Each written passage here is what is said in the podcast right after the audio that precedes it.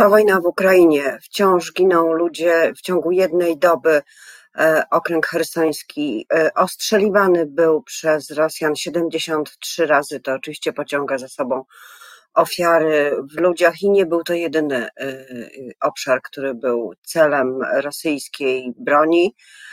Nie wiadomo, jak długo to potrwa, bo nie wiadomo, ile broni od świata zachodniego otrzyma Ukraina, jakie będą jej dalsze zdolności obronne. Przyglądają się temu polscy politycy, ale zajęci są sprawami wewnętrznymi chociaż premier Tusk odwiedził Kijów i była to bardzo ważna wizyta, to na razie bardzo konkretnych ustaleń w tej sprawie nie ma w sprawie pomocy Polski, w sprawie pomocy Unii Europejskiej blokowanej przez Węgry. W Polsce wczoraj było bardzo gorąco w polityce. Wszyscy oczekiwali na wejście e, polityków Prawa i Sprawiedliwości, byłych posłów e, Mariusza Kamińskiego i Macieja Wąsika. Wejście nie nastąpiło. Co to znaczy e, i dlaczego to, to napięcie tak zdecydowanie opadło? Między innymi o to zapytam już za chwilę mojego gościa. Zuzanna Dąbrowska, dzień dobry. A moim gościem jest profesor Wawrzyniec Konarski, rektor Akademii Biznesu i Finansów Wistula. Dzień dobry, panie profesorze. Dzień dobry, pani rektor. Finansów i biznesu, jeśli chodzi o ścisłość. Tak, przepraszam. E, no właśnie, y, z dużej chmury mały deszcz, y, media były na miejscu, w gotowości, Straż Marszałkowska na miejscu, w gotowości, broniąca wejść do Sejmu, politycy wszystkich partii w gotowości, żeby zobaczyć, co się będzie działo, włącznie z politykami Prawa i Sprawiedliwości, którzy też oczekiwali, że jednak panowie się pojawią. Nie pojawili się, a za to udzielili wywiadu w jednej z prawicowych telewizji należącej do braci Karnowskich i tam powiedzieli, że oni jeszcze wrócą. Co to wszystko znaczy? To znaczy, że mamy do czynienia dzisiaj, dzień dobry pani redaktor, dzień dobry państwu, z sytuacją, w której y, polskie państwo musi dbać o to, żeby nie zostało ośmieszone. Mamy bowiem do czynienia z y, działaniami trochę takimi o charakterze dezynwoltury słów i czynów, jak sądzę, tak chyba możemy to określić, no, ze strony dwóch polityków, y, którzy, jak sądzę, nie rozumieją istoty y, rzeczy, które się dzieją wokół nich, a także nie rozumieją tego, co zrobili złego w przeszłości. Przypominam, że ten wątek jest rzadko poruszany, ale przecież działalność y, i pana Wąsika, i pana Kamińskiego miała, tak możemy domniemywać, i dobrze byłoby, żeby zostało to ostatecznie wyjaśnione, miało to z pewnością tragiczny skutek w postaci śmierci Andrzeja Lepera, czyli polityka, który był wtedy w koalicji, która w Polsce współrządziła. Jest takich grzechów na sumieniu sporo i dobrze byłoby, żeby pomijając ten element tragi farsy, a właściwie farsy coraz bardziej, tragi dlatego, że oczywiście pojawiły się takie czy inne słowa, które mają uzasadnić ich prawa do tego, żeby utrzymać mandaty, do tego, żeby byli mm, udziałowcami w współczesnej polskiej polityce na równych prawach z innymi. Natomiast farsa dlatego, że uderza to w bardzo dużym stopniu w polskie państwo. Niestety także dlatego, że mamy do czynienia z bardzo głębokimi, o wiele głębszymi niż mogliśmy tego oczekiwać, podziałami wśród polskich prawników, którzy jak widać są niestety w dużym stopniu związani z tą tendencją, której się nie ukrywam, bardzo bałem przed kilkunastu laty mm, i wspominałem o czymś, co w sumie nastąpiło, a mianowicie jest to sytuacja, w której teatr polityczny uprawiany przez polityków w dużym stopniu na rzecz kształtowania ich wizerunków, mówię o politykach ogólnie, o klasie politycznej, jest następnie przyjmowany jako coś śmiertelnie poważnego i szalenie ważnego przez bardzo wiele innych grup zawodowych, wiekowych, rodzinnych. Krótko mówiąc, tworzą się wówczas istotne podziały w społeczeństwie, których odwzorowaniem jednym z wielu jest właśnie dzisiaj istniejący i coraz bardziej niestety no, niepokojący zestaw podziałów wewnątrz polskich prawników, co oznacza, że albo polskie prawo jest źle skonstruowane, albo że mamy do czynienia z polityzacją zawodu prawniczego. E, zapewne twórcy prawa nie spodziewali się, że będzie ono używane w tak skomplikowanych kwestiach e, politycznych. Niemniej wczoraj do eskalacji napięcia nie doszło, tylko raczej do, do jego spadku. Mm, jak pan sądzi, czy to oznacza, że panowie się cofnęli, czy panowie przyjęli po prostu inną taktykę? Bo nawet sam prezes Kaczyński wydawał się rozczarowany tym, że nie doszło do konfrontacji na sali sejmowej. Ja myślę, że to jest teraz początek pewnego rodzaju swoistej, ale kosztem również i emocji oraz właśnie wizerunku polskiego państwa, eskalowania takich czynnych form o charakterze sinusoidy, mówię form zachowań oczywiście, obu panów, bo nie spodziewam się, żeby się całkowicie wycofali. Są bowiem czymś w rodzaju paliwa napędowego dla partii, która utraciła władzę i która z tym faktem nie bardzo się może pogodzić. Więc ja zakładam, nie wiem czy jestem pewny w 100%, ale w bardzo dużym stopniu tak sądzę, że będzie, iż takie różne formy zapowiedzi, stwierdzenia tego, co się zrobi, a potem nie robienia tego, a potem ku zaskoczeniu opinii publicznej zrobienia, będzie miało miejsce. I to jest właśnie forma politycznej sinusoidy, którą prawdopodobnie obaj panowie będą uprawiać. Y, I znowu zapominając o tym, co w istocie w sensie czysto obiektywnym y, źle o nich świadczy, mam na myśli również cały zestaw działań o charakterze prawnym, które były podejmowane nie tylko w okresie pierwszych rządów PiSu, ale także i y, chociażby ponad dwa lata temu, kiedy pan Wąsik szczególnie, ja tę sprawę przypominam, bo to widzę, że uchodzi uwadze opinii publicznej, był osobą, która była autorem projektu ustawy zwanej projektem ustawy o ochronie ludności, której treść w swojej istocie była treścią absolutnie autorytarną. I gdyby ta ustawa weszła w życie, notabene planowano, że wejdzie ona w życie w noc sylwestrową z roku 2022 na 2023, to wówczas znaleźlibyśmy się w zupełnie innym państwie, w którym głównym decydentem większości spraw o charakterze naszego bezpieczeństwa decyduje egzekutywa, czyli ówczesny rząd, która w dużym stopniu zawłaszczałaby nasze prawa. To właśnie wymyślił pan Wąsik i nie ukrywam, czekam na to, aby się wreszcie mm, na ten temat wypowiedziały liczne autorytety prawne, w warunkach polskich nie wiem dlaczego o tym akurat fakcie milczą.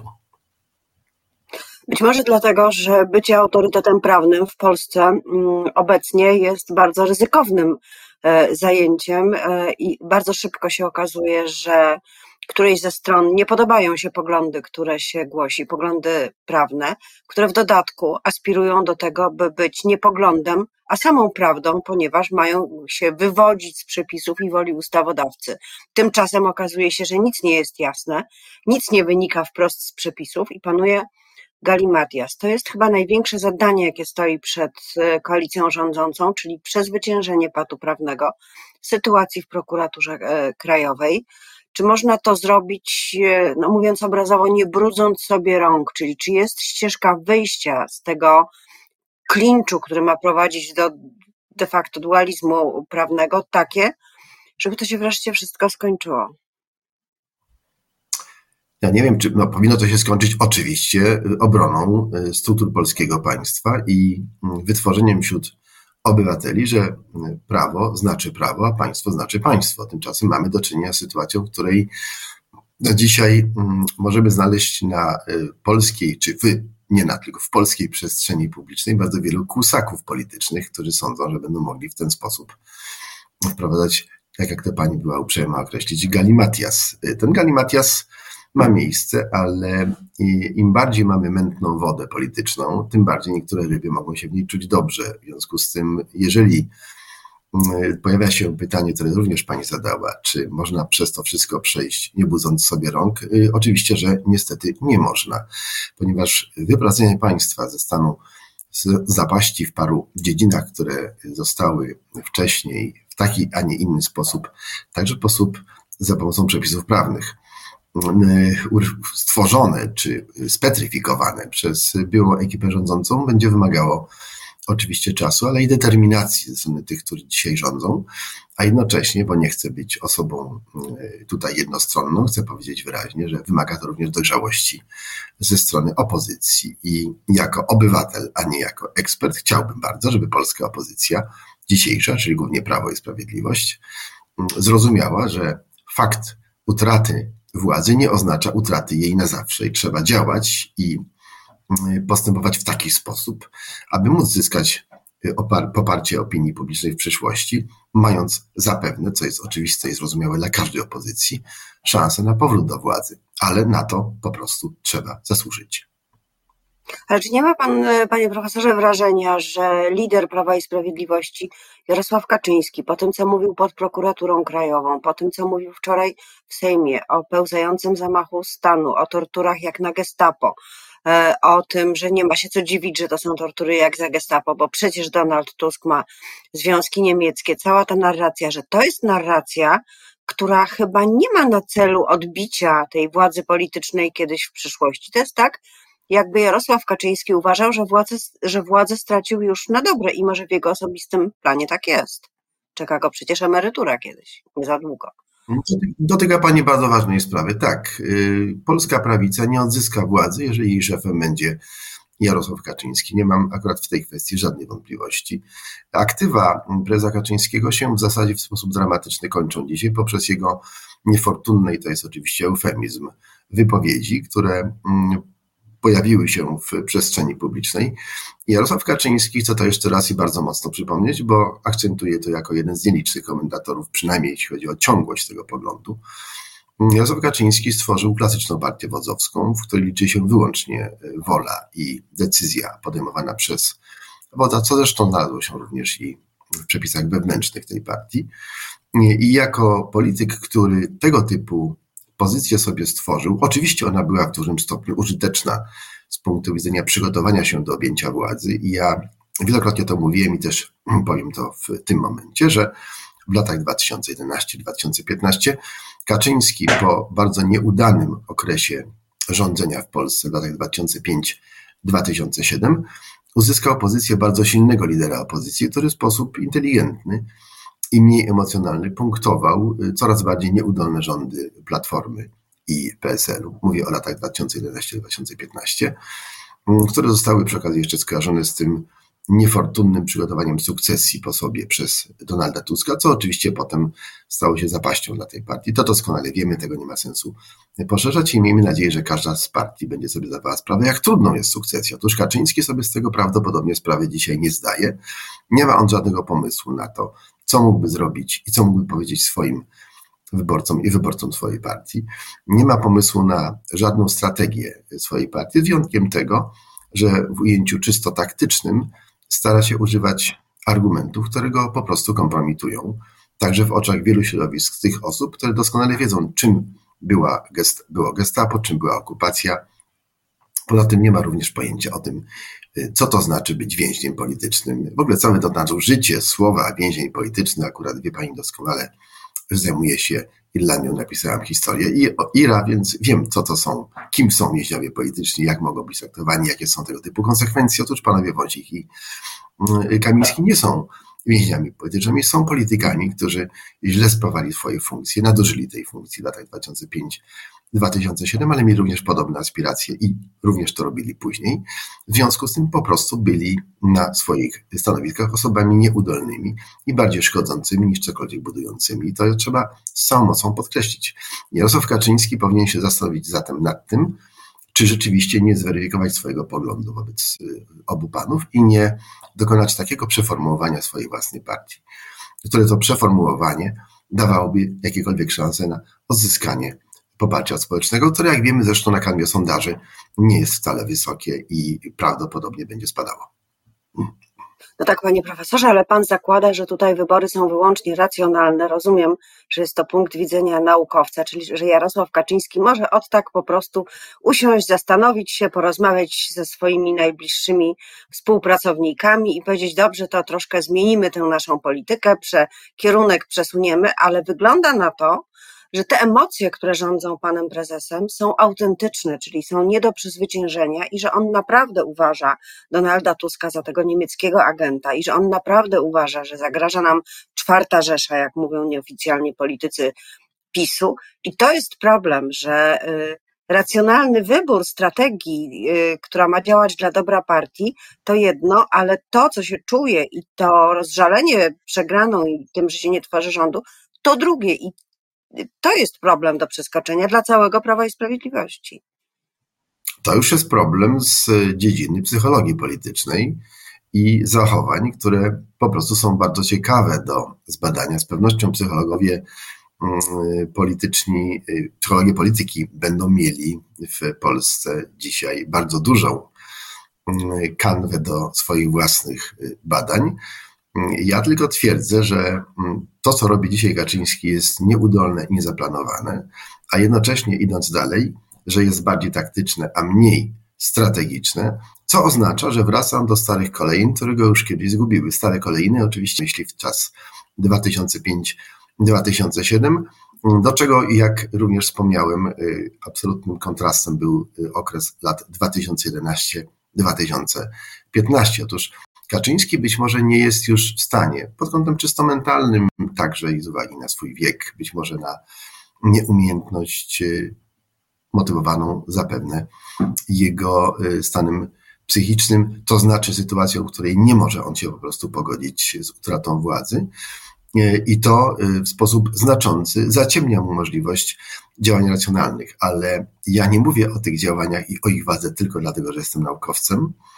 Mówię również dlatego, o tym, gdyż badając liczne partie polityczne i struktury, które e, tu i ówdzie funkcjonowały jako struktury albo rządzące, albo opozycyjne, mam absolutną pewność, że w sytuacji utraty władzy przewaga emocji nad racjonalną analizą tego, dlaczego dostał do takich czy innych nieudanych działań, e, jest oczywiście dla danej partii zgubna.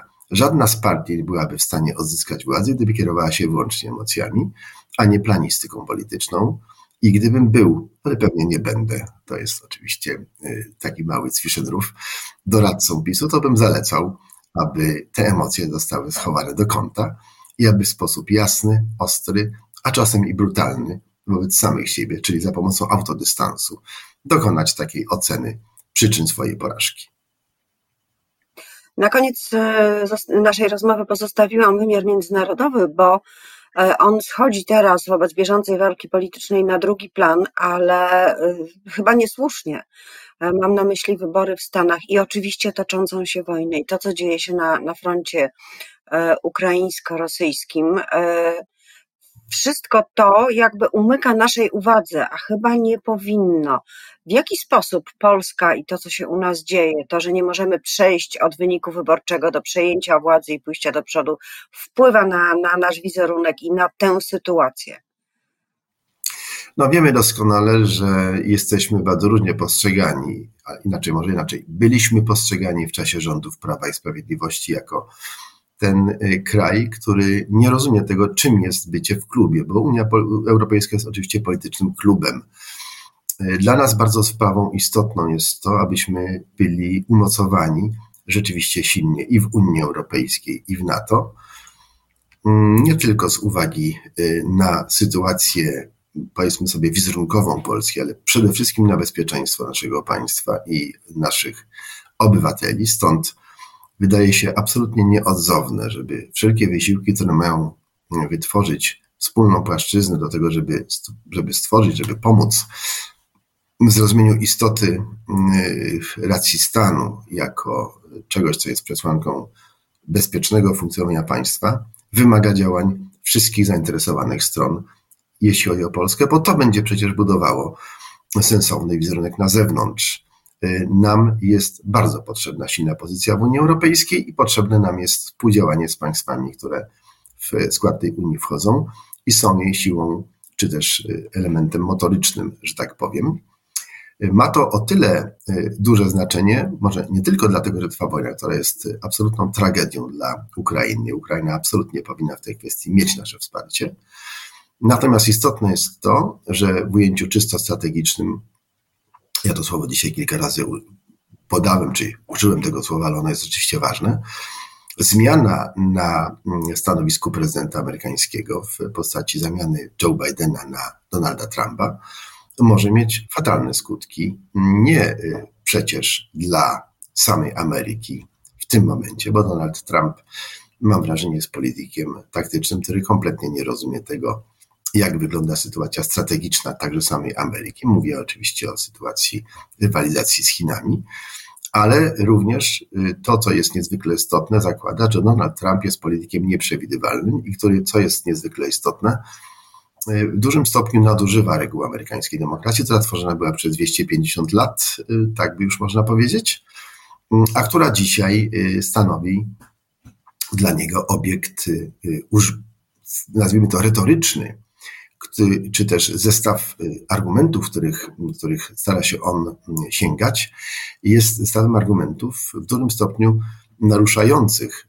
tego, y, do czego zostaliśmy w jakimś stopniu w świecie euroatlantyckim przyzwyczajeni, czyli do partnerstwa, bardzo ważnego partnerstwa między tym światem i dwóch jego istotnych instytutów, czyli, Euro, czyli Unii Europejskiej oczywiście, z naszym oczywiście udziałem oraz samej Ameryki. Jeżeli Donald Trump te wybory wygra i będzie chciał być konsekwentny w swoich takich czynnych zapowiedziach, to z perspektywy bezpieczeństwa globalnego ta sytuacja może mieć naprawdę bardzo złe skutki. Bardzo dziękuję za tę analizę, chociaż e, nie budzi ona e, nadziei na to, co będzie się działo w roku, który się właśnie rozpoczął. Bardzo dziękuję, panie profesorze. Gościem Rzeczy o Polityce był profesor Wawrzyniec-Konarski, politolog, rektor Akademii Finansów i Biznesu w Wistule. Bardzo dziękuję, panie profesorze. Dziękuję bardzo, panie redaktor. I rzeczywiście mam nadzieję, że od tego pesymizmu przejdziemy do optymizmu w czynach. My wszyscy żyjący w Polsce.